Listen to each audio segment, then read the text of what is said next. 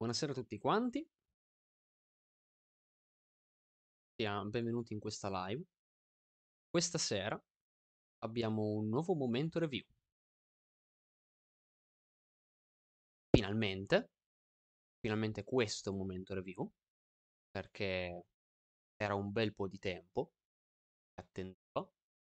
D'altronde risale allo scorso anno il momento review dedicato al primo manuale questa, di questa saga, Broken Realms Bucati, finalmente, finalmente possiamo, possiamo tornare su questa saga con questo nuovo formato.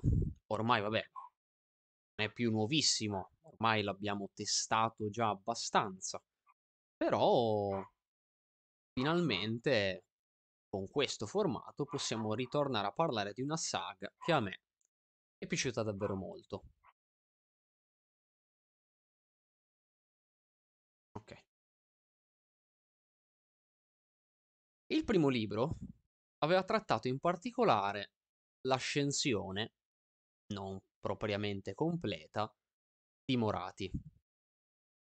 Con questo libro, invece, andiamo ad approfondire altro andiamo ad approfondire un altro manuale che racconta innanzitutto una questione totalmente diversa, perché Broken Realms non, non è una saga con una storia continuativa, ma più un, un grande periodo storico con vari argomenti da trattare. Broken Realms Teclis comunque riprende delle cose, in particolare una, ossia gli effetti del necrosisma. Il necrosisma nella seconda edizione di Warhammer Age of Sigmar ha avuto grandi, enormi conseguenze. È iniziata la seconda edizione con il necrosisma, ha dato vita a vari eventi, quello iniziale che ha scatenato e cambiato la magia nei reami mortali, e ha dato vita ovviamente a varie conseguenze nel corso dei, dei mesi, anni seguenti di questa seconda edizione, con eh, storie e interi romanzi ambientati durante questo periodo. L'ira del prescelto eterno ha, ha portato a un'invasione delle forze della morte nei pressi del Punte. Eh, vari romanzi e racconti hanno portato storie ambientate dopo eh, il necrosisma e hanno portato varie conseguenze a tutte queste fazioni. Non solo, uh, non solo conseguenze che noi abbiamo visto nei manuali, ma poi personaggi che hanno dovuto vivere con queste conseguenze e affrontarle. Una che ad esempio abbiamo visto nei momenti BG era, in particolare nei momenti BG 53, era quello eh, per le conseguenze per i Caradron, di come loro abbiano ad esempio creato dei corpi speciali appositi per affrontare le forze della morte, in particolare i fantasmi, che sono diventati, eh, sono andati particolarmente in, uh, al potere, principali responsabili di tante invasioni. Poi ovviamente anche la liberazione di Catacross ha creato ulteriori problemi. Come interviene in tutto ciò Teclis. Teclis interviene con, ehm, in questi problemi, problemi causati dal necrosisma, volendoli risolvere. Lui ha già visto per troppo tempo, perché comunque eh, sono passati un bel po' di anni da questo necrosisma. Lui ha visto queste conseguenze, ha visto come non solo eh, siano tali in tutti i reami, ma mh, ha visto anche queste conseguenze, anche se magari minori, nel proprio reame. Infatti, eh, inizialmente, lui conduce delle operazioni per sigillare le fratture causate dal necrosisma.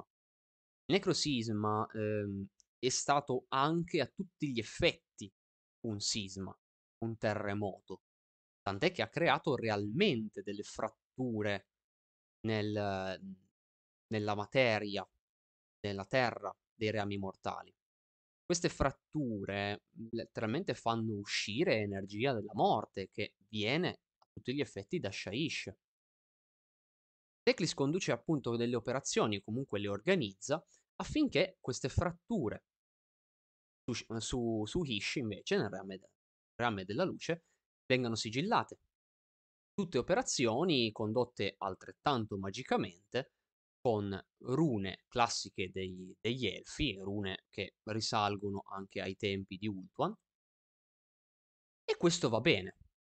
Questo va bene e abbiamo anche questo piccolo collegamento con un racconto chiamato Enlightenment, un racconto che era stato distribuito gratuitamente sul, su Warhammer Community, che ci faceva vedere un, um, un po' la vita in una delle città di Ish. E dico eh, questa città che si chiama eh, Settlers Gain, guadagno del colono.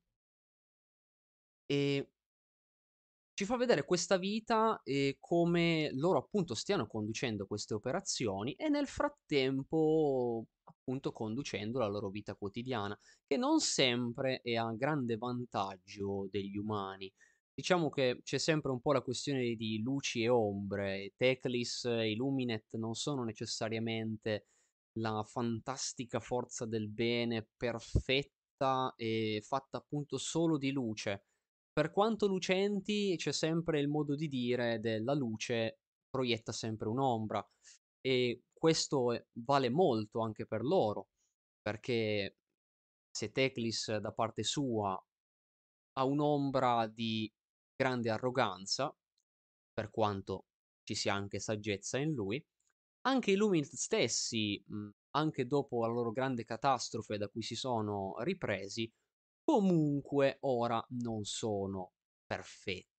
Anzi, in questo racconto ci viene fatto capire come cerchino comunque di stare sopra agli umani che popolano il Rame della Luce. Il Rame della Luce non è chiaramente solo popolato da, dagli Elfi o comunque solo dai Luminet, ma bens- è bensì popolato da tante altre cose, anche cose che non stanno in pace con, con i Luminet stessi o altri abitanti come gli umani, umani magari che stanno dalla parte dei Luminet. Una di queste fazioni, ad esempio, è dei ghoul che stanno nelle montagne e che appaiono proprio in questo manuale. Racconto interessante, racconto carino che ci dà un approfondimento, uno sguardo iniziale, tra l'altro, a dei personaggi che intervengono successivamente nella storia di Broken Realms Teclis. Cosa fa tra mhmm, dopo aver cercato di sigillare varie fratture nel nel reame della luce? Teclis decide di portare le proprie operazioni su Shaish stesso. Lui vuole infliggere un colpo, un danno a Nagash e al suo reame. Lui vuole risolvere il necrosisma alla base. Quindi lui, ehm, organizza varie offensive lui conduce varie armate in modo che non solo cerchino magari appunto di iniziare a sigillare alcune fratture direttamente su Shaish, ma conduce queste operazioni anche per un secondo fine, ossia cercare di diffondere un messaggio di speranza, ossia un messaggio tramite il quale gli abitanti stessi di Shaish, che magari non sono così tanto d'accordo con Nagash, eh, questi abitanti cerchino di rivoltarsi loro stessi. Molti abitanti magari di, di Shaish, anche se non sono appunto d'accordo con Nagash, anzi magari fanno, sono abitanti di città di Sigmar, di città libere come Letis, come Forge di Glim, o altre appunto città che teoricamente non stanno esattamente eh, sulla stessa linea di Nagash, eh, spesso magari si piegano al volere dei non morti o comunque mhmm, magari si difendono ma non fanno molto altro, sono presso quasi sottomesse, non sono governate dai non morti, ma magari non oppongono troppa resistenza più del semplice respingere degli attacchi diretti. Teclis vuole, vuole invece creare un moto, creare appunto quest'ondata di speranza che faccia capire che Nagash può essere non necessariamente sconfitto, ma ci si può opporre a lui. E quindi lui appunto organizza queste operazioni. Attacca in, pun- in vari punti. Uno di questi punti, ad esempio, è il trittico. Il trittico è un punto simbolicamente importante, per, in particolare per gli ossiarchi. Questo, questo trittico si chiama così perché è una grande fortezza sormontata da tre grandi statue di Catacross, mortarca a capo di praticamente tutti gli ossiarchi. Questo trittico era già stato visto nel primo manuale, nel, nel Battletome, proprio degli ossiarchi. Nella mappa che ci mostrava le terre di questi ossiarchi, noi avevamo proprio uno sguardo al trittico, non ci veniva particolarmente evidenziato e ci veniva anche fatta vedere un'illustrazione di queste tre possenti e imponenti statue. Teclis quindi attacca questo trittico proprio perché lui vuole lanciare un messaggio, vuole lanciare degli attacchi che non sono solo operazioni militari, ma anche delle operazioni simboliche che facciano capire, che, che mh, facciano comprendere al popolo, ok, forse possiamo farlo anche noi con il loro aiuto o comunque in qualche modo allora possiamo opporci a Nagash, alle sue forze, in qualche modo possiamo rivoltarci al potere attuale. Lui quindi danneggia il trittico. Lui lancia un'operazione attraverso dei metaliti, enormi, enormi rocce volanti, ovviamente in maniera magica, eh, che trasportano intere armate dei Luminat. Queste armate inizialmente abbattono subito una delle statue del trittico, peccato che le altre due si risvegliano, scoprendosi non solo delle statue, ma tutti gli effetti dei costrutti, degli enormi, giganteschi costrutti. E l'attacco quindi cambia perché inizialmente magari i Luminet pensavano di avere, non dico vita facile, ma si aspettavano un certo tipo di attacco si trovano contro questi enormi costrutti, ma riescono comunque a dire la loro. Pokmortian, importante personaggio degli Ossiarchi, è presente a questo attacco, e come lo è anche Teclis stesso. Teclis stesso partecipa a questa offensiva perché la ritiene la più importante, sia militarmente sia simbolicamente. Lui quindi attacca e questo Uhm, questa offensiva riesce ad abbattere il trittico. Una volta abbattuto, mhmm, l'offensiva si divide. Nel frattempo però ce n'è anche un'altra che sta avvenendo. Quest'altra offensiva, ehm, si trova presso la distesa Equis.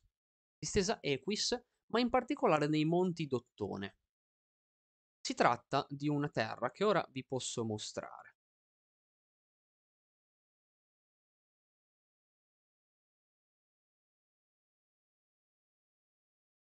Eccola qua. Innanzitutto vi dà anche una certa differenza su dove si trovi il trittico, a sinistra, mentre le distese Equis, buonasera, buonasera Fabio Sbai, mentre nella distesa Equis l'armata dei, dei Luminet si reca in particolare nei Monti d'Ottone, visibili a destra. Io ho evidenziato le zone un po' più importanti. Purtroppo però, mentre l'offensiva principale si recava presso il trittico, eh, l'esercito dei Luminet, che invece si reca presso le, dei Monti d'Ottone, è convinta, è con, questo esercito è convinto di avere eh, un po' più di tranquillità, insomma, di potersi recare lì e poi potersi organizzare meglio per attaccare. Purtroppo non va esattamente così. Purtroppo gli ossiarchi attaccano. Gli Ossiarchi attaccano eh, e con grande ferocia. Buonasera a tutti quelli che stanno arrivando. Con grande ferocia e l'attacco si rivela disastroso. I Luminet riescono comunque a infliggere un bel po' di perdite tra i ranghi degli Ossiarchi. Tuttavia, questi Luminet vengono completamente massacrati, completamente distrutti. Ciò tra l'altro si collega con il prologo di un romanzo collegato a Broken Realms Teclis che si chiama The End of Enlightenment. Il prologo di questo romanzo è proprio ambientato durante questa battaglia presso i monti d'Ottone. Infatti vediamo proprio con con gli occhi, non non solo dal racconto, dal narratore esterno, ehm, comunque da lontano del manuale, ma con quel prologo vediamo proprio il bel mhmm, ci ci troviamo nel bel mezzo della battaglia, vediamo davvero come i Luminet vengano distrutti. Okay, infliggono grandi perdite, va bene, a tutti gli effetti il comandante degli Ossiarchi successivamente, ehm, è anche abbastanza infastidito dall'aver ricevuto, mhmm, così tante così tante perdite. Tuttavia, comunque può considerarla una certa vittoria, perché i Luminet vengono devastati. Questa pare essere una buona una buona vittoria per loro. Sul trittico però, purtroppo, hanno la peggio. Teclis quindi divide la propria offensiva proprio per continuare a lanciare questo messaggio.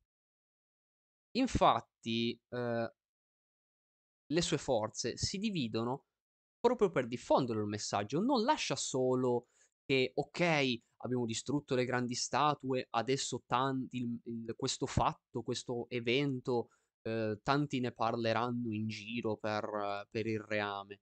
No, lui attivamente fa sì che il messaggio si diffonda. Infatti, ehm una divisione si lancia verso il continente di di Cadavaris. Cadavaris che si trova invece a sud-ovest. Danneggia inizialmente le le difese di Nerozar. Nerozar la potete vedere in basso a sinistra invece nella mappa, ma la oltrepassa. Ne danneggia le difese e e riesce anche a distruggere anche lì altri costrutti, ma diciamo costrutti classici utilizzati dagli eserciti dei non morti, in particolare appunto degli Ossiarchi. L'esercito Luminet prosegue, prosegue oltre Nerozar, prosegue oltre, ehm, andando sempre più a sud-ovest, a portare il messaggio verso Xalakar. Altro luogo importante.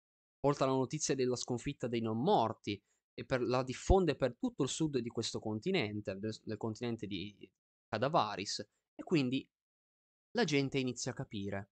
Inizia a dire: "Ah, quindi qualcuno può opporsi davvero, non solo difenderci da qualche attacco come magari era successo anni fa a Forge di Glim, quando, ah sì, non morti avevano attaccato, sono riusciti a respingerli, però, beh, non abbiamo fatto molto altro." Invece lì si vede il: "Ah, diamine, ma qui hanno attaccato loro e sono riusciti a davvero a fare qualcosa.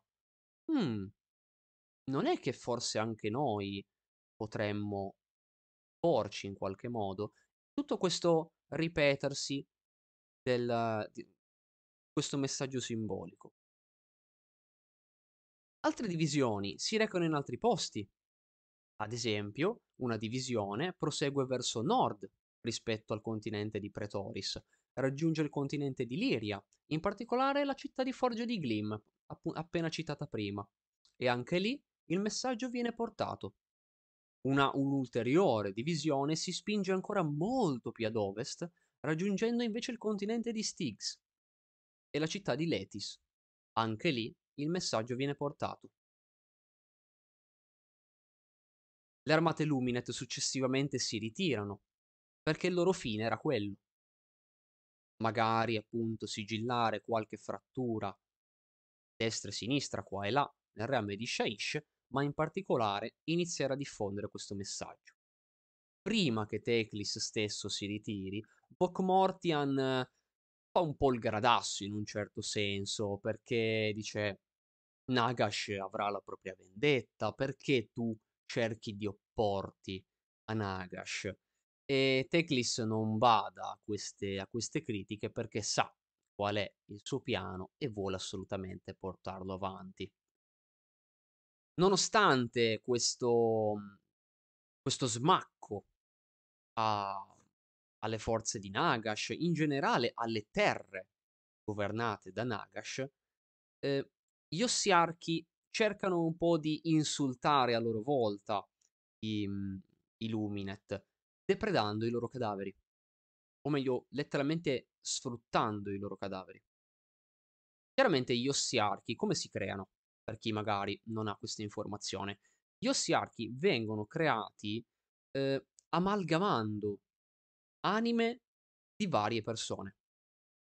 Ci sono letteralmente degli artefici che, ehm, manipolano le anime dei mortali, riuscendo a prenderne delle caratteristiche per, ehm, fonderle, cercare di, ehm, trarne le maggiori qualità, le più utili, per creare dei guerrieri importanti, guerrieri forti.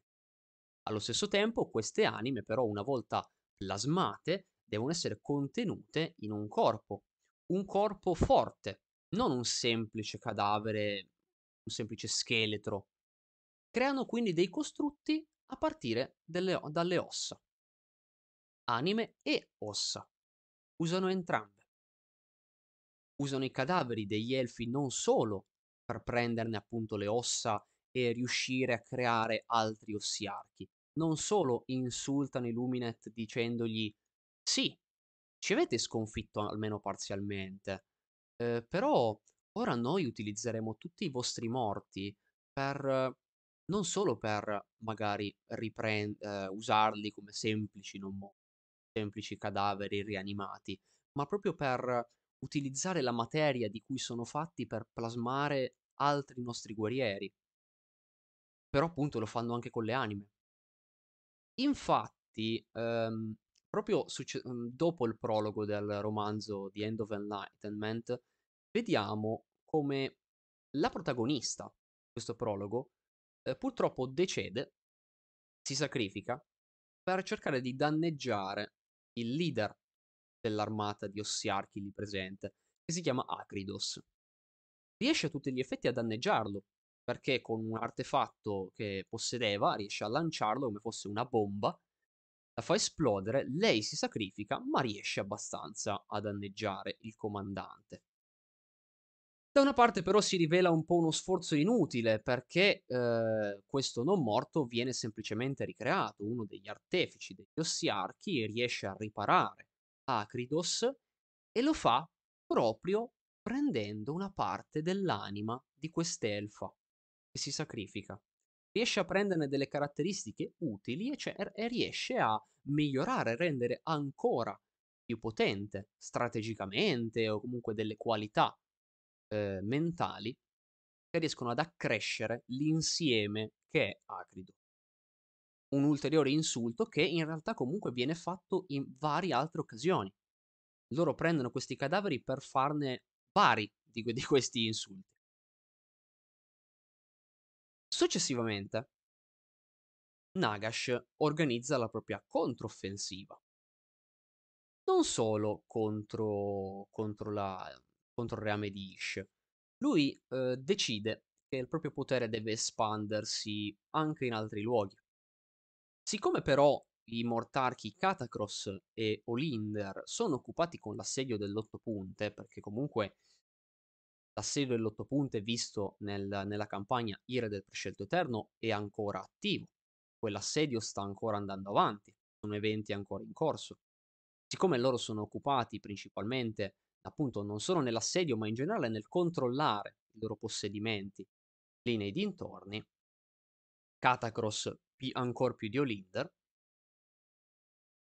lui spedisce, invia in tre missioni differenti Arkan, Manfred e Neferata. Prima ci, ci, viene spiegato, ci viene raccontato l'attacco di, di Manfred, Manfred si reca nel regno di Ghiran, il regno della vita, e lì cerca di eh, corrompere il cancello sanguinante. Cosa intendo per corrompere? Nagash vuole prendere dei cancelli passaregni in particolare e farli esplodere. Esplodere, dici, ah, ok, eh, quindi ce ne potrebbero essere altri. Lui vuole prendere in realtà come bersaglio dei cancelli che portano eh, presumibilmente verso, eh, verso il reame della morte, ma vuole sfruttarli per non solo eliminarli, ma corromperli affinché creino dei piccoli nadir. Il nadir è quella sorta di buco nero eh, al centro del, del reame della morte che, uhm, fa un po' da punto che attrae, proprio appunto come un buco nero, che attrae tutte le terre della ehm, di Shyish e costituisce una grande fonte di potere per Nagash stesso. Nagash vuole creare dei piccoli Nadir, ma situati in altri regni. Lui vuole far sì che le energie degli altri regni fluiscano verso Shyish. Quindi organizza queste tre missioni. Manfred cerca di occuparsi di questo cancello, ma eh, viene ostacolato dalle forze di Nargol.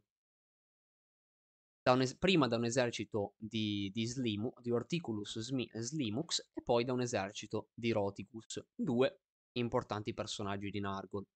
Proprio perché il continente di Invidia è appunto particolarmente governato dalle forze di Nargol.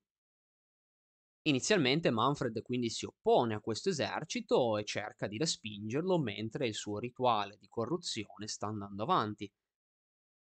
Tuttavia, succede un'altra cosa.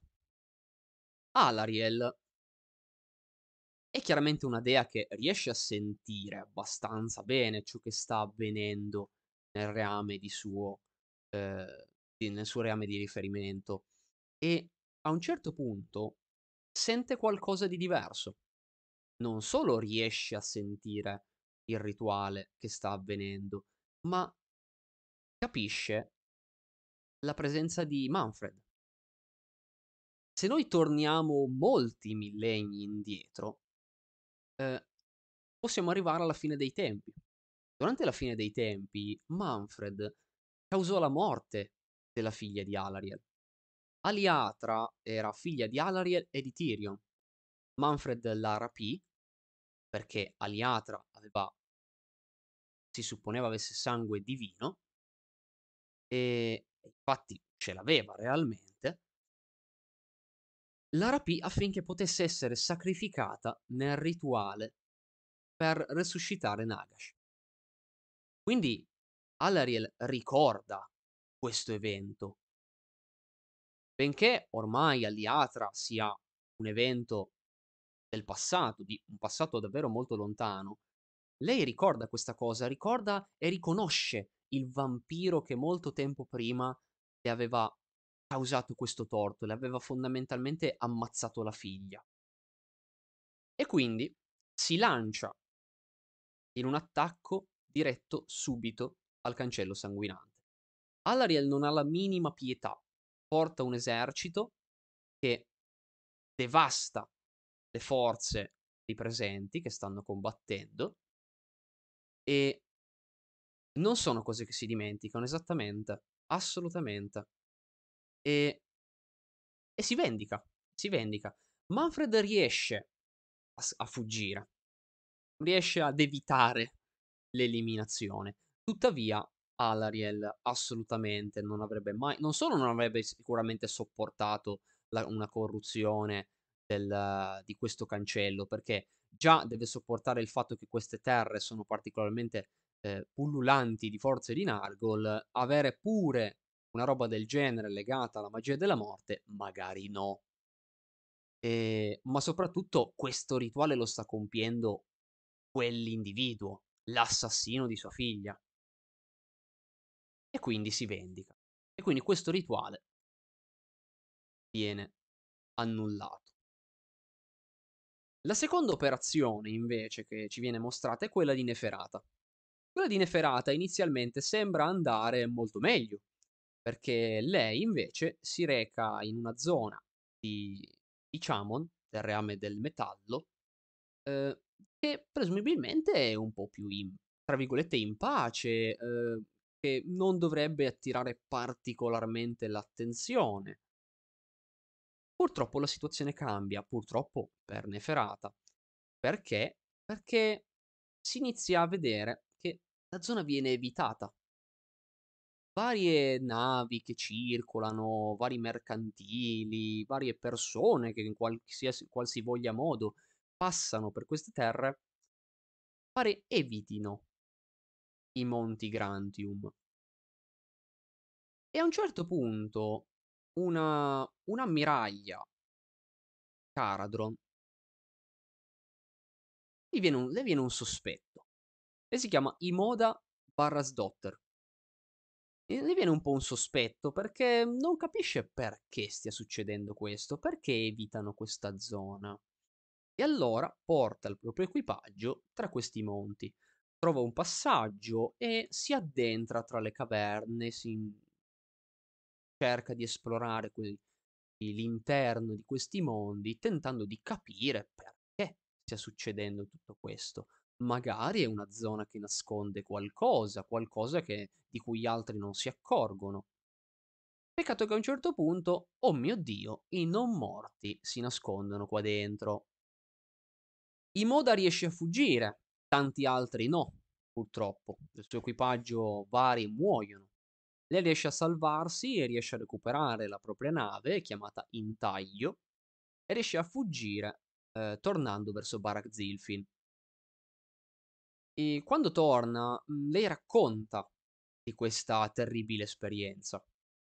Ehm, qui tra l'altro abbiamo anche un altro racconto. Un altro racconto Warham su Warhammer Community che, ehm, ovviamente se tutti i racconti, ovviamente se uno vuole reperirli, sono sempre nella sezione Broken Realms di Warhammer Community, nella sottosezione Fiction, sono tutti lì volendo. Ehm, un altro racconto che ci fa proprio vedere come Imoda eh, stia raccontando della propria esperienza, ma questa esperienza giunge alle orecchie di qualcuno. Proprio lì nei dintorni stanno viaggiando due importanti personaggi di Luminet, i gemelli Ellania ed Ellator. Due personaggi che sono appunto un modello unico, sono due gemelli che combattono sempre insieme. Elania ed Ellator, quando Imoda abbandona la taverna in cui stava raccontando, avvicinano l'ammiraglia. Inizialmente Imoda è anche un po', un po' sospettosa perché pensa che qualcuno stia cercando improvvisamente di ucciderla, di attaccarla, di aggredirla. E, e invece sono questi due elfi che eh, cercano di capire che cosa lei abbia realmente fatto in quelle montagne. Cioè, cioè ok, questa è una storia strana, eh, puoi farci capire meglio che cosa è successo? Puoi indirizzarci verso il punto in cui tu hai subito tutto questo? Perché comunque anche Lani ed Ellator sanno delle operazioni che stanno avvenendo da parte dei, da parte dei Luminet per ostacolare gli effetti del necrosisma. Mm, forse potremmo sventare un altro, un altro tentativo di, di, Nagash di fare bene o male qualsiasi cosa. E, ehm, Imoda quindi conduce Elania ed Ellator all'interno di nuovo dei monti Grantium.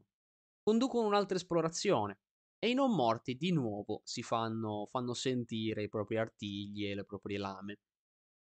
Eh, si arriva anche, però in questo, questo, questa volta, alla stanza in cui Neferata sta conducendo il proprio rituale. Si scatena una battaglia, una battaglia terribile, e a un certo punto sembra anche che eh, le forze dell'ordine, perché comunque sia Caradron che Luminet dell'ordine fanno parte, sembra che abbiano la peggio.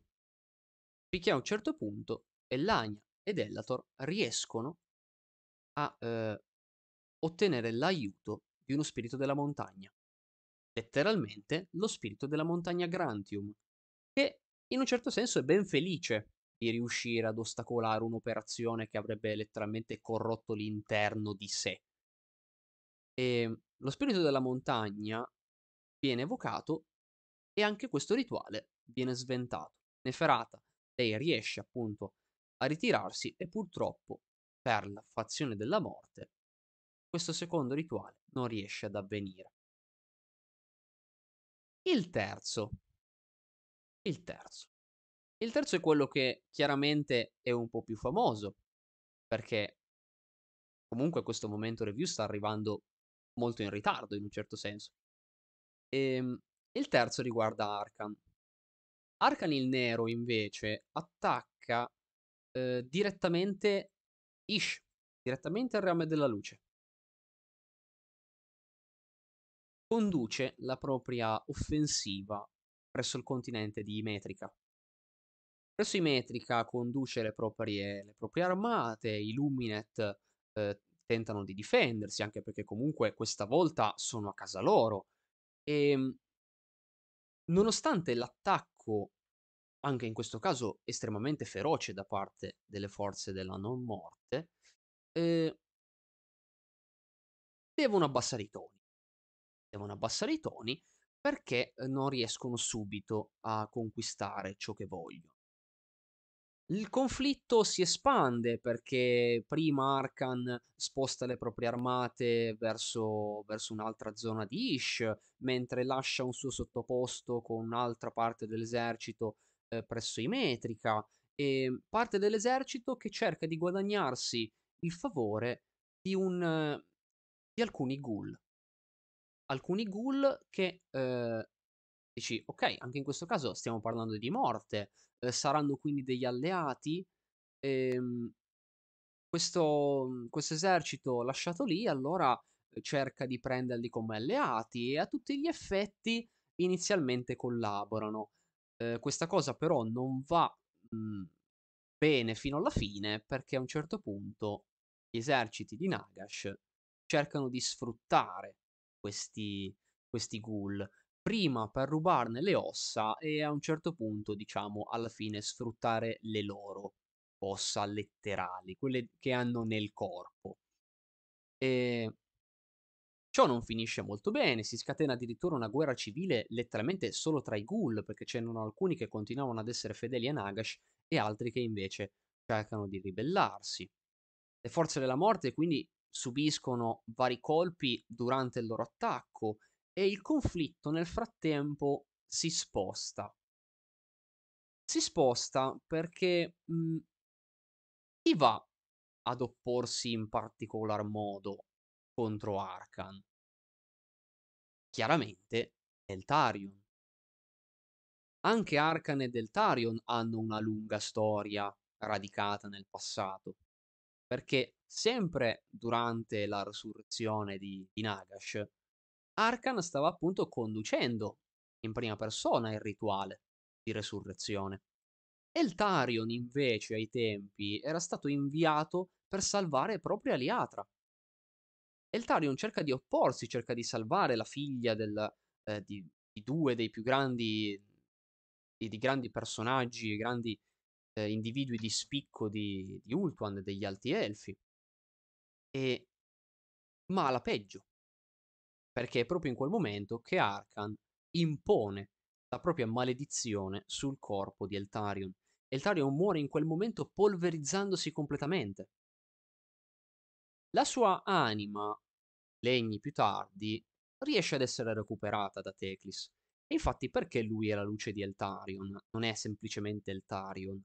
Perché, appunto, Teclis tenta sempre di creare corpi per lui, ma purtroppo la maledizione non cessa.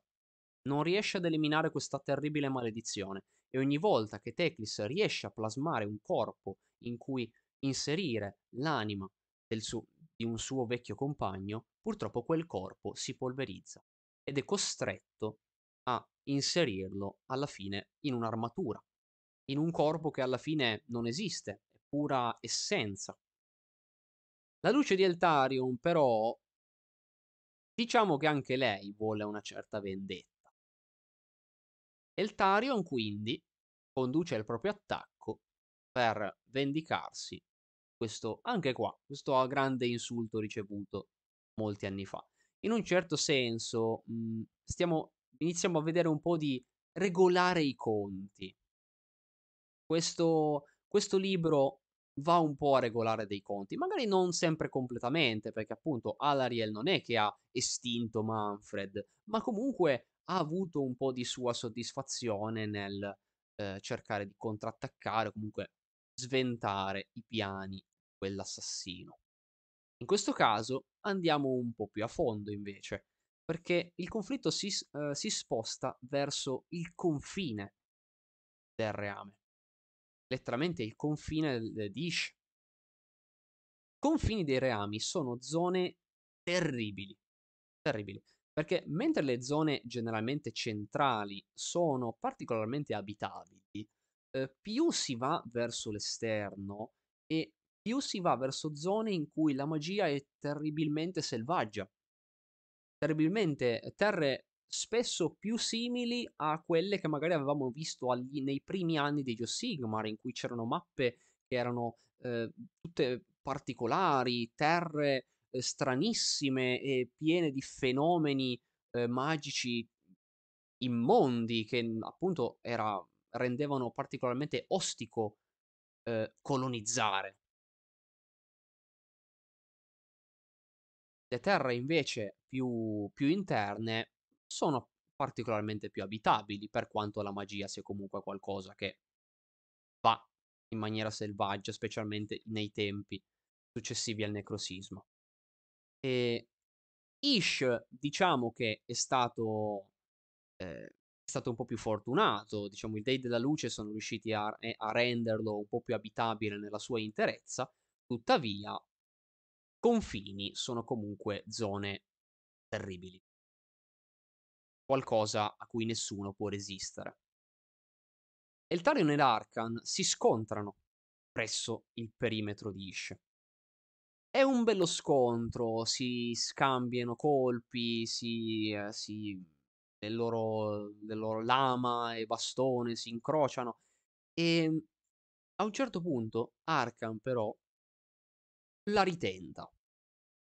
Arcan, capendo trovarsi davanti a appunto ad Eltarion, anche se un po' diverso, cerca nuovamente di infliggere la propria maledizione. Se la infliggo, perfetto, lo polverizzerò. Peccato che ciò non abbia effetto, perché alla fine lui ce l'ha già.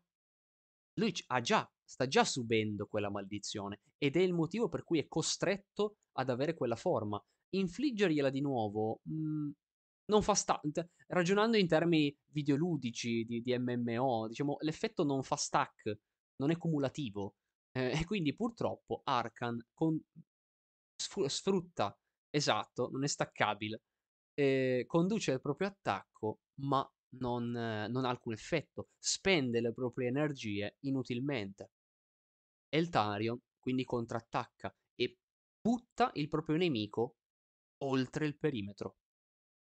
Il perimetro appunto è qualcosa che già in passato avevamo visto come una zona terribile appunto. Ehm, qui ne vediamo solamente la potenza distruttiva. Infatti Arcan viene disintegrato. Ora viene totalmente disintegrato questo dobbiamo ancora vederlo, perché lui viene apparentemente estinto. Sembra che Arcan sia a tutti gli effetti un personaggio morto. Il suo corpo è stato ovviamente distrutto, ma la sua anima anche? Mhmm, per come viene frasato il libro, nel senso la maledizione, il, mhmm, fatto che lui esista, uhm, lui viene bandito forevermore. Ehm quindi una sorta di: "Ah sì, per viene bandito, viene eliminato per sempre." Ma siamo sicuri che sia per sempre? Ehm, la sua anima è stata totalmente distrutta o Nagash può comunque recuperarla? Ehm, in un certo senso le anime dei mortarchi sono comunque sopravvissute alla fine del mondo e Nagash è riuscito a recuperarle proprio per plasmarne nuovamente un corpo e riportarli alla non vita. Ora è successo qualcos'altro che però è peggio? Tutti gli effetti, ehm, qui stiamo parlando di una concentrazione magica per mhmm, appunto tremenda. Mhmm, niente è mai, ehm, sopravvissuto a a parte una cosa in realtà. A parte una cosa, è mai sopravvissuto generalmente a un semplice incontro con i perimetri. Una una cosa che era sopravvissuta era ad esempio un mago di Ghiran, un mago mortale, che aveva esplorato i confini del del re del reame di Ghiran e aveva ehm, non era morto, ma aveva subito una un'esperienza una visione. Aveva avuto una visione, aveva visto esseri, ehm, stranissimi ed era però riuscito a ritornare. A tutti gli effetti potremmo considerare il fatto che Arkan potrebbe star subendo qualcosa di simile. Non è detto che lui sia completamente estinto, non è detto che lui sia morto. A tutti gli effetti noi abbiamo già visto un altro personaggio in precedenza che ha esplorato un perimetro e ha avuto chiaramente un, un'esperienza stranissima vedendo roba eh, che è persino strana da vedere all'interno dei reami mortali. Eh, però che lui magari sia semplicemente destinato a tornare tempo dopo, questo non lo sappiamo ancora. Eltarion è convinto di averlo totalmente estinto, magari attualmente anche Nagash è convinto di non riuscire più ad avere presa su di lui, perché d'altronde ehm, quando abbiamo visto quel racconto eh, che si chiama Pantheon, per, giusto per cronaca, eh, quel racconto Pantheon in cui questo, ma- questo, mago ha esplorato oltre, è andato oltre il perimetro di Giran, nessuno l'ha, l'ha cercato. Non sappiamo se magari qualcuno non sentisse più la sua presenza. Chi lo sa? Magari adesso effettivamente sta subendo un'esperienza cosmica che, da cui nessuno può tirarlo via, da cui nessuno lo sente, nessuno lo avverte, tutti sono convinti che sia morto. E magari invece no. Quindi, new model incoming. Possibile. Possibile. Eh, magari eh, avrà un nuovo modello con una nuova cavalcatura mi, dispiace, mi, mi dispiacerebbe un po' per Razarak, o magari Razarak eh, ottiene una nuova forma fantastica eh, rispetto sua, al modello attuale. Chi lo sa. Si arriva poi al terzo atto. Il terzo atto eh, continua, la propria, continua l'azione su, eh, su Ish e qui Nagash fa proprio eh, la, la scena di Thanos, fine, I'll do it myself. Quindi Nagash decide che deve fare le cose per conto suo perché chiaramente è circondato da incompetenti e eh, deve andare a fare le cose di persona.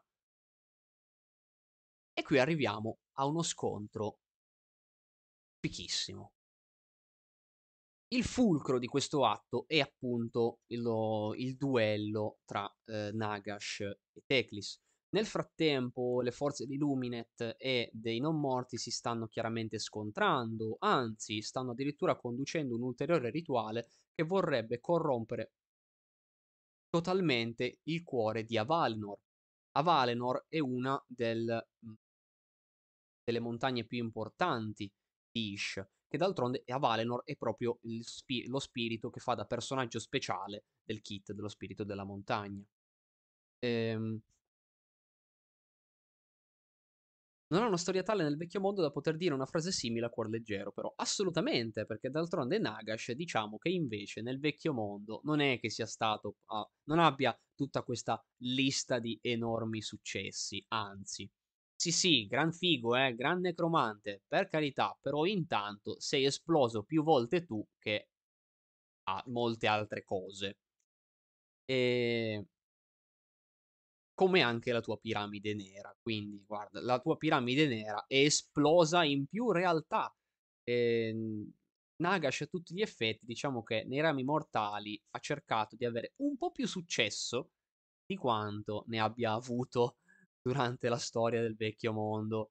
Purtroppo, già una volta, già il necrosisma, sì sì, abbiamo reso un successo, eh, però la punta di diamante, diciamo che gli Scaven hanno cercato un po' di fare i nostalgici e, fa- e celebrare un po' i vecchi tempi facendo esplodere di nuovo qualcosa. E poi ha tratto vantaggio. Nagash quindi attacca mentre le, fo- le loro forze si scontrano. Lo scontro, il, il duello tra questi due personaggi è davvero bello. Secondo me è davvero bello perché vediamo davvero due dei personaggi magicamente più potenti di questa ambientazione, ma d'altronde quanto appunto ovviamente si scherza su Nagash che non ha avuto tutta questa serie di successi nel vecchio mondo, era comunque una delle figure magicamente più potenti. per quanto avesse particolare sfiga.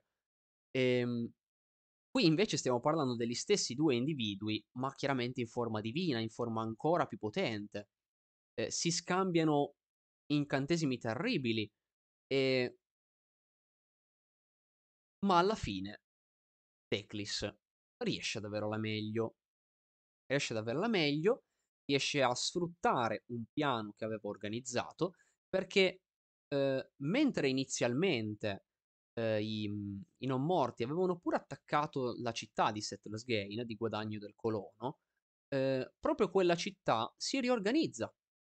Si riorganizza sfruttando i propri luminarchi, le proprie macchine, eh, e le porta su questo campo di battaglia. Concentra, concentra l'energia dei luminarchi, rivediamo un, uh, un mago già visto nel racconto Enlightenment e, e ciò riesce a indebolire Nagash, riesce a cogliere, riesce a cadere in questa trappola e successivamente Teclis appunto sfrutta tutto ciò per fermarlo, per bloccarlo e a quel punto i, eh, gli spiriti della montagna usano le proprie armi e devastano la forma fisica di Nagash. Nagash con la propria forma spezzata e i libri bruciati, e i nove tomi di Nagash bruciati, eliminati, è costretto a tornare ed annidarsi nuovamente nelle profondità di Shaish. Non è la prima volta, chiaramente, che lui ha la propria forma fisica distrutta. D'altronde, eh, tra l'età, l'età del mito e l'età del caos, lui venne, venne colpito e la sua forma fisica fu eliminata da Archaon, dalle forze di Archaon. Lui però, successivamente, durante l'età del caos, non è totalmente inattivo, anzi, nonostante non abbia magari appunto forma fisica definita, la classica che abbiamo appunto visibile nel modello, ehm, lui riesce a manifestarsi nel, su Shaish, nel reame della morte, in varie forme, eh, anche in maniera abbastanza potente. Tant'è infatti che il romanzo Nagash di Undying King, tutto ambientato durante l'età del caos, proprio nel periodo di assenza di Nagash, fa proprio vedere come innanzitutto i mortarchi cercano di gestirsi autonomamente perché non possono contare sul proprio capo. Eh, ma comunque ci fa, uh, ci fa, anche vedere come Nagash riesca lo stesso ad essere presente, pur manifestandosi magari come un teschio gigante, un, eh, un enorme eh, nugolo di, di, di, di, pipistrelli panici e in altre forme abbastanza astratte, eh, riesce comunque a fare qualcosa, ad essere presente e a far sentire il proprio potere. Tuttavia, diciamo che è stato messo in pausa. Deve comunque riposarsi. E a quel punto il necrosisma cade. Almeno gli effetti del necrosisma decadono. Perché a quel punto le forze dei Luminet riescono ad intervenire sulle fratture, riescono man mano a sigillarle con le proprie rune. Qui si mhmm, diamo appunto un grande sviluppo. Perché abbiamo una chiusura, non solo una chiusura per certi personaggi, appunto Eltarion che riesce finalmente a vendicarsi del, della maledizione inflittagli tempo prima, sebbene purtroppo ce l'abbia ancora e quindi è ancora valida e purtroppo rimane luce di Eltarion, mi dispiace. Purtroppo non è uno di quegli incantesimi che si interrompono quando il caster viene ammazzato. Spiace, purtroppo quella è un malus che tieni. Ehm, dispiace. E... Ma abbiamo anche chiusura proprio per il necrosisma. Per quanto la magia comunque mhmm, corra selvaggia ancora per i rami mortali e continui ad essere tale, gli effetti più terribili del necrosisma riescono ad essere, ad essere sigillati. Ora, eh, Nagash deve mettersi da parte per un tot di anni e nel frattempo Teclis si gode la propria vittoria. A quel punto Alariel mhmm, si, mhmm, si palesa, si palesa e conversa con, con Teclis perché dice ne valeva la pena? fare tutto questo? Perché dice: "Sì, okay, tu hai risolto certe questioni per il necrosisma, hai sigillato questo e quell'altro, ma" "valeva la pena fare tutto questo casino?" Smuovere così tanto tutte le armate degli Ossiarchi, s mhmm, veramente causare tutto questo trambusto in quel suo reame, ehm s uhm, tra l'altro, mhmm, ignorare altre cose che stanno avvenendo, su cui il libro rimane ancora misterioso. Valeva davvero la pena? E Teclis giustamente o meglio giustamente, secondo lui, dice: "Sì." E immagino abbia detto "sì" con faccia molto ciaddica, cioè proprio faccia il meme così, "sì." I immagino che l'abbia detto così. Ehm secondo lui. Perché il fratellino sta combattendo altro. Per quanto Tyrion si non si veda o comunque si veda poco, perché non ha ancora un modello e quindi non lo mettiamo ancora in primo piano la storia ci fa capire, ed è questo è bello, ci fa capire che Tyrion non è lì nel salotto con le braccia conserte che aspetta perché: "Eh, non ho un modello, posso far niente." No. La narrativa conta il fatto che Tyrion nel frattempo stia facendo altro altrove. Però Teclis, mhmm, non aiuta queste operazioni. Lui ha i propri piani, si occupa di essi, mentre Tyrion è costretto ad occuparsi da solo di un'altra minaccia. Ora, ehm, la minaccia parrebbe essere appunto un po' il caos, ma anche un po' Malerion stesso. Anche Malerion stesso parrebbe essere tra una minaccia crescente, perché anche lui qua e là ha i suoi indizi per il sta facendo anche lui qualcosa. Prima o poi i suoi Umbranet arriveranno e vedremo che cacchio dovranno fare. Andare a picchiare sua madre.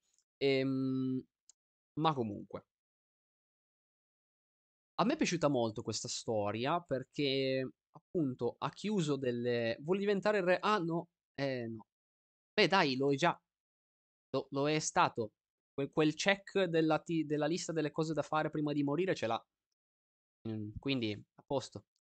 Ehm mi è piaciuto molto questo libro perché, ehm, secondo me ha rappresentato davvero bene i personaggi, perché ha rappresentato Teclis nel suo: "Questo è il mio piano, io sono sono arrogante, sono sicuro del mio piano", e non è perché tanti l'hanno visto con Fine dei tempi, perché chiaramente tante cose di caratterizzazione ehm, sono state evidenziate, sono state messe magari sotto gli occhi di tante persone con la fine dei tempi, perché molte più persone sono state dietro alla fine dei tempi, perché appunto era la campagna centrale di cui a cui tutti assistevano e quindi tanti hanno scoperto caratterizzazioni che in realtà sono molto più vecchie.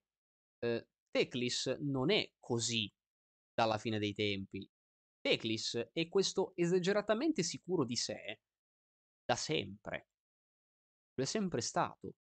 E qui ci viene riproposta questa forte caratterizzazione di sicurezza, di esagerata sicurezza, appunto, che sfonda veramente tanto nell'arroganza, ehm durante tutto lo svolgimento di questa trama.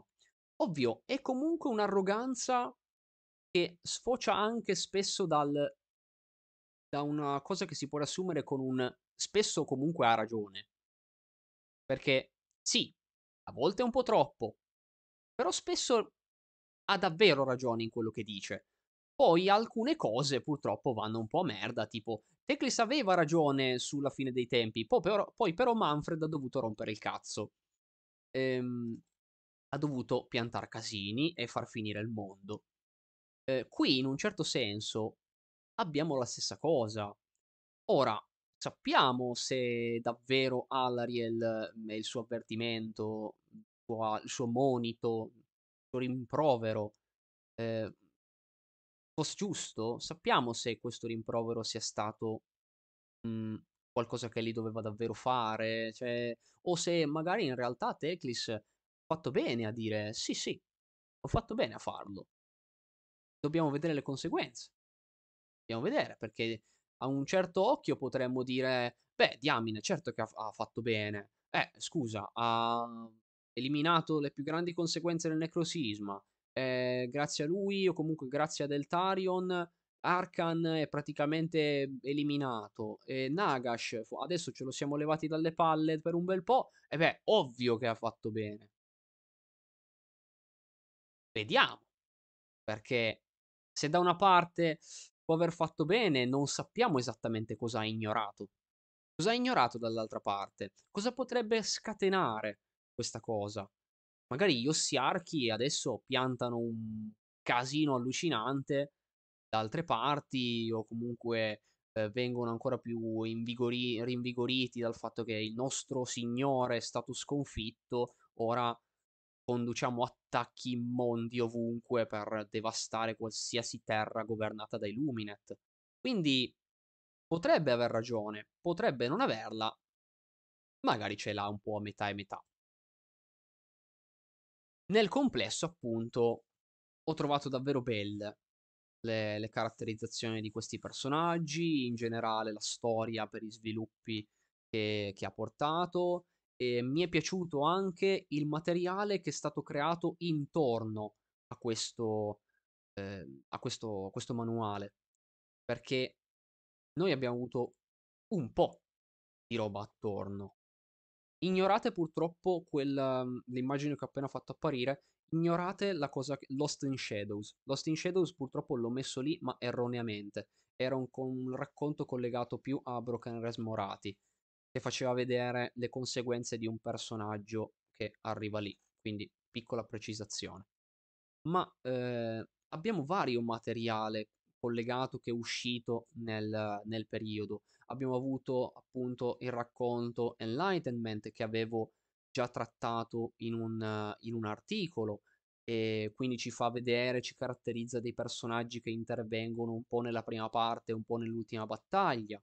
Abbiamo un intero articolo di approfondimento per la rubrica Flashpoint all'interno di un White Dwarf, che ci dà appunto approfondimenti interessanti sull'inizio dell'attacco verso Imetrica, verso il continente di Imetrica e alcun di come si sia sviluppato il rapporto con i Ghoul e di come sia andato poi lo scatafascio. Abbiamo poi il racconto invece The Joust of Kings, che invece ci fa vedere Vok Mortian, ci fa vedere un po' le pianificazioni degli Ossiarchi nei confronti degli, ehm, degli eventi che si stanno portando avanti. Abbiamo Archmage, che è un racconto che non è propriamente collegato agli eventi di di Broken Realms Teclis, o in generale di Broken Realms, ma ci danno un ulteriore sguardo a come Teclis si rapporti nei confronti dei Luminet che lo servono.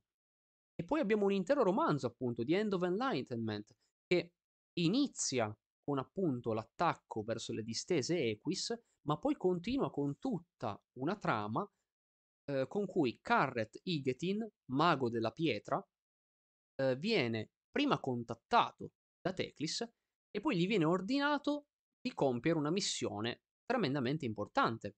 Lui deve sconfiggere Acridos, quel leader degli Ossiarchi che aveva condotto l'attacco verso le distese Equis, perché Teclis lo avverte, se noi non lo uccidiamo, il suo destino è far sì che la luce di Eltarion muoia.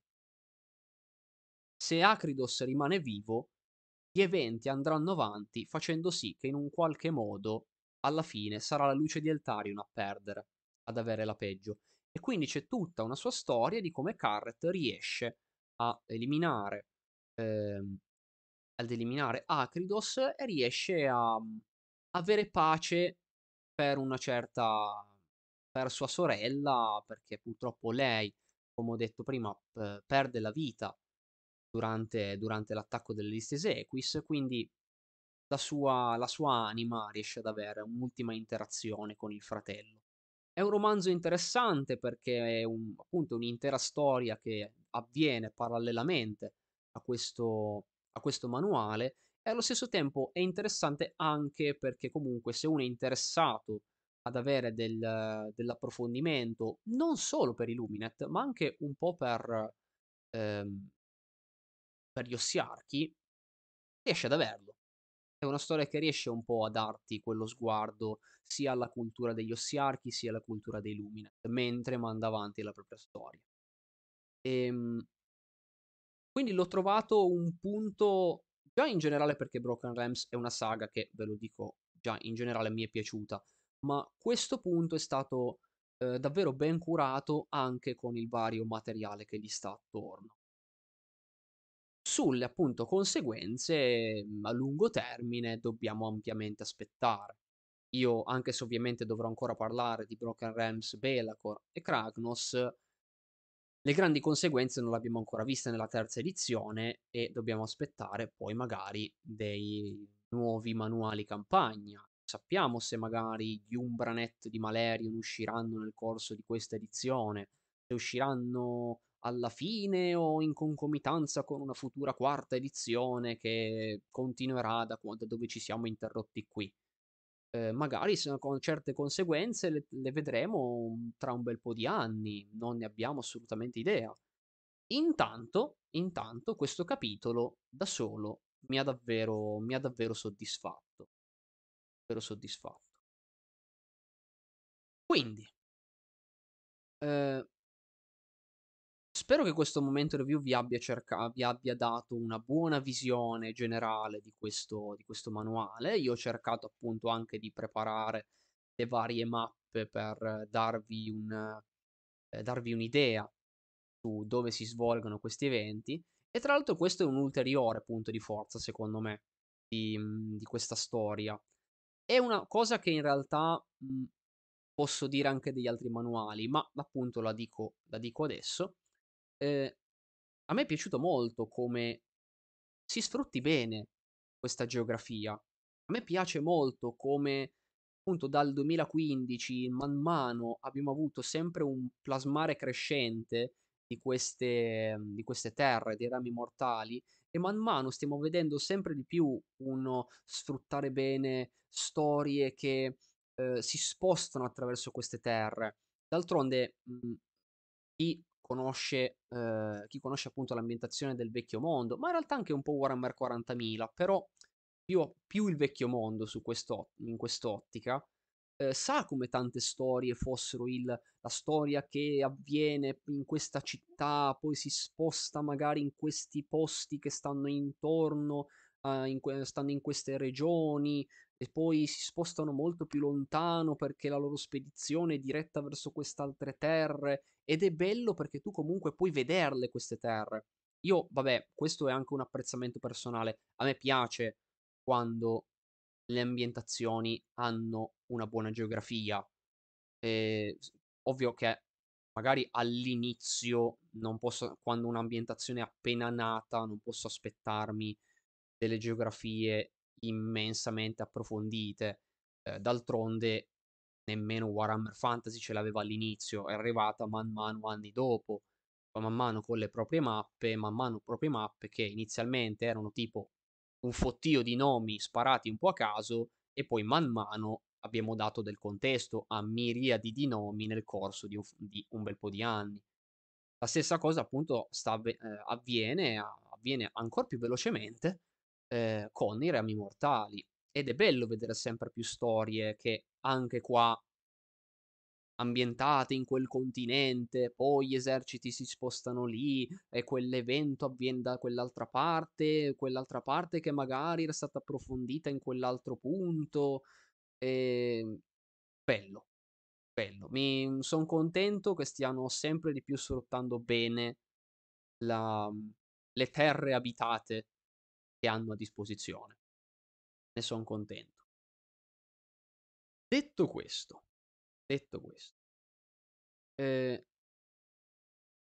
noi avremo altri 2 momenti review di diciamo di recupero. Io non so ancora quando arriveranno, perché appunto voglio, ehm, prepararmeli bene.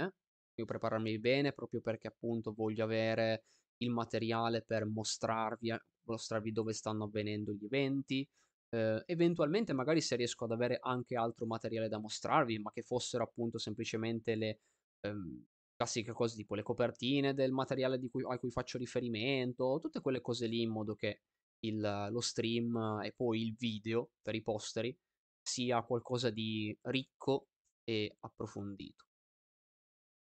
Quindi non vi so ancora dire, ma appena possibile arriverà. Nel frattempo non vuol dire che non arriveranno altri momenti review, ragazzi, eh, perché comunque sono- stanno arrivando, sono appena arrivati alla fine i Codex Adeptus Custodes Cult Legion Raptor, poi uscirà la scatola Eldritch Omens, anche se non, mi- non posso- non riesco a prendere la scatola, spero che in qualche modo eh, spero in eh, che qualcuno riesca a ehm, a prestarmi il libretto, anche solo per leggerlo temporaneamente e poterne discutere.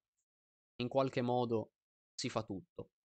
Quindi quelli nel frattempo sono in sottofondo, ci si lavora, nel frattempo può arrivare altro di un po' più rapida discussione.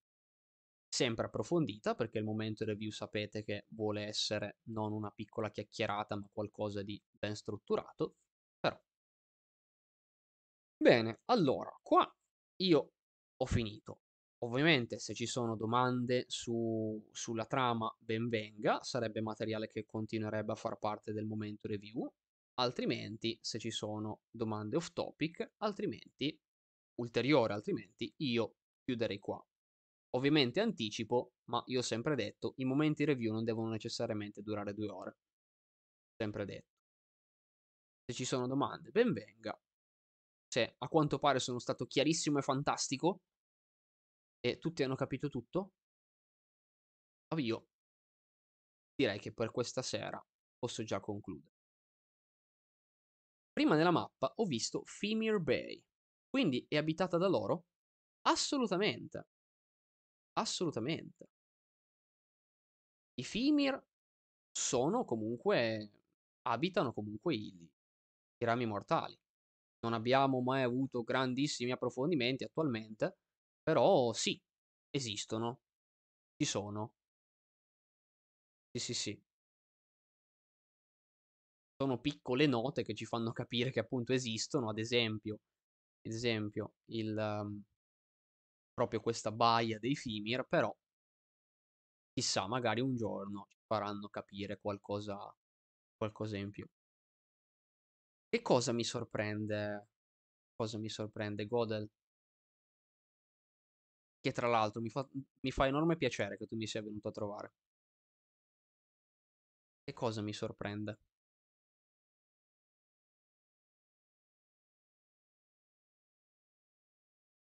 Tra l'altro avevo... No. Ah, giusto, vi volevo fare... essere stato preciso e esaustivo. Ah, boh, dai. Non dico che mi sorprenda. Tra l'altro questa è un'immagine del trittico, per pure nel caso sia, siate uh, curiosi di vedere come siano esplosi. Eh... Ah, tu dici, potrei... Eh, sor sorpreso dal fatto di essere stato preciso ed esaustivo. Innanzitutto questo lo considero un grande complimento. Grande complimento.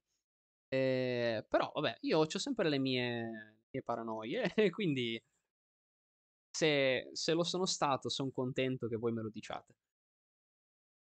E, bene, no, perché lo so che magari qualcuno può pensare che magari il momento review in live sia qualcosa di eh, per forza meno curato, che dici, ah vabbè, passiamo ai momenti review in live perché almeno sono più facili da fare, non ti devi sbattere per fare un articolo. No, anzi, cerco comunque di dare il me. Anzi, tanti hanno anche questo pregiudizio in generale per lo streaming. Lo streaming non riesce a darti lo stesso approfondimento che può fare un video preparato.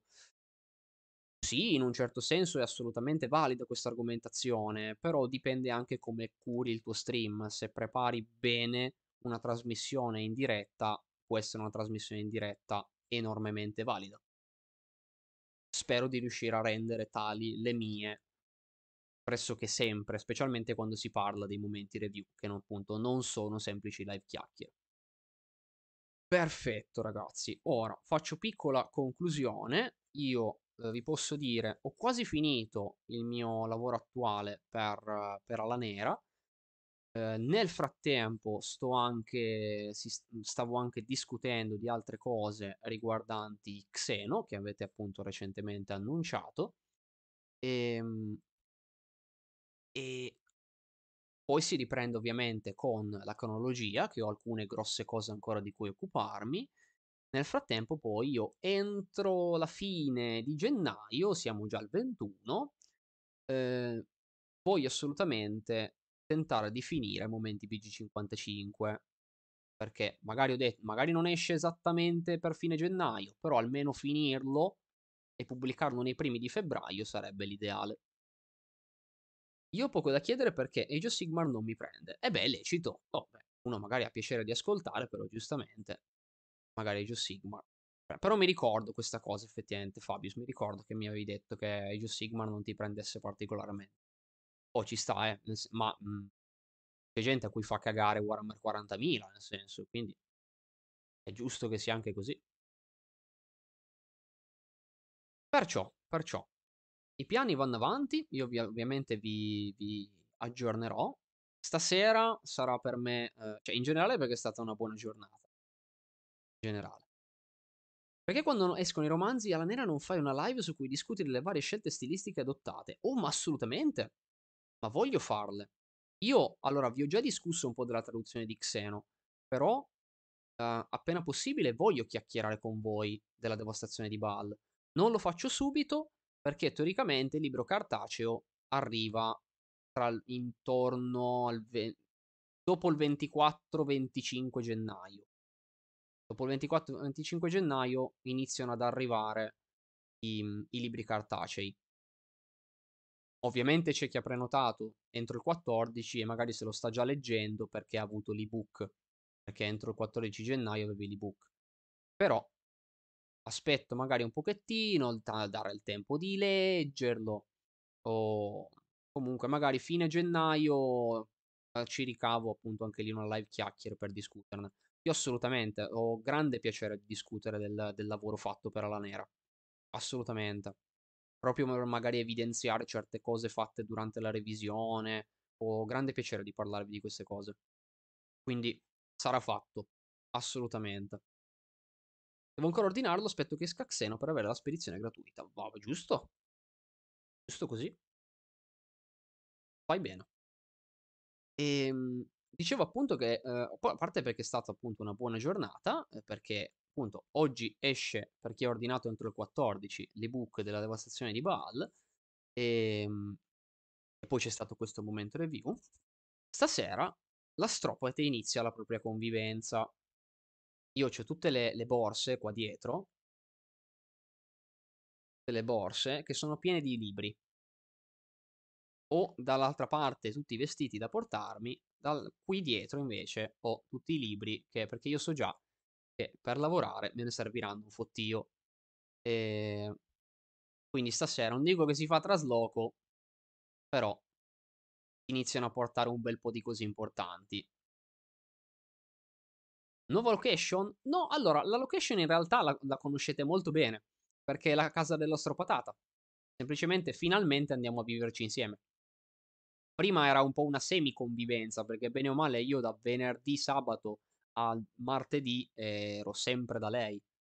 Ehm, la mitica credenza? No, ormai sono spostato dall'altra pa la casa dell'Astropatata che vedete ormai negli ultimi tempi. Se non se non vedete questo sfondo ma vedete dietro il letto, di solito, ehm, quella è casa dell'Astropatata. La credenza ormai mi son spostato. Son spostato perché la credenza no, è è dall'altra parte della stanza, quando sono a quando sono a casa sua. Ehm però da da stasera si inizia. Stasera si inizia, io sono ho già fatto cambio di residenza, fatto tutto, ehm stasera finalmente è l'inizio ufficiale. Che non sarà più un andare avanti e indietro ogni settimana, come fatto negli scorsi 2 anni quasi 3 orm quasi 3 ormai, ehm, ma ora inizia a vivere insieme. Saranno grazie mille ovviamente per gli auguri e per le felicitazioni. Ehm Ci saranno a tempo debito anche ovviamente dei cambiamenti riguardo alla programmazione dell'Astropate. Vi ho già anticipato che comunque appena possibile vorrei spostare le live dalle 8 alle 10. Quando sarà ancora strutturato tutto un po' meglio, ma quello avverrà fra un bel po', eh, si faranno invece le live in prima serata. In prima serata è sempre stato un po' il mio obiettivo, perché in prima serata è generalmente il momento in cui riesce ad esserci più gente. Quindi, quindi si farà man mano, passo passo, si fa tutto. Bene ragazzi, bene ragazzi, eh, quindi stasera sarà una bella serata. Non che in realtà si faccia qualcosa di particolare, ma è l'atmosfera. E eh. A questo punto, ragazzi, io vi ringrazio, vi ringrazio tantissimo per avermi seguito anche questa sera. Io ovviamente nel corso del, del fine settimana o comunque dell'inizio della prossima vi aggiornerò sul, sul da farsi, sul proseguo di, di tutti i lavori. E per il resto noi ci vediamo martedì invece con la solita programmazione, con il solito trittico di Space Wolf Warhammer Quest e Total War Warhammer e Godel, ma tu che chiusura che mi fai? Mi fai una chiusura con un abbonamento. Grazie mille. Grazie mille. Tutto è un grande aiuto. Grazie, grazie. Non volevo interrompere prima. No, figurati. Grazie mille. Grazie tante.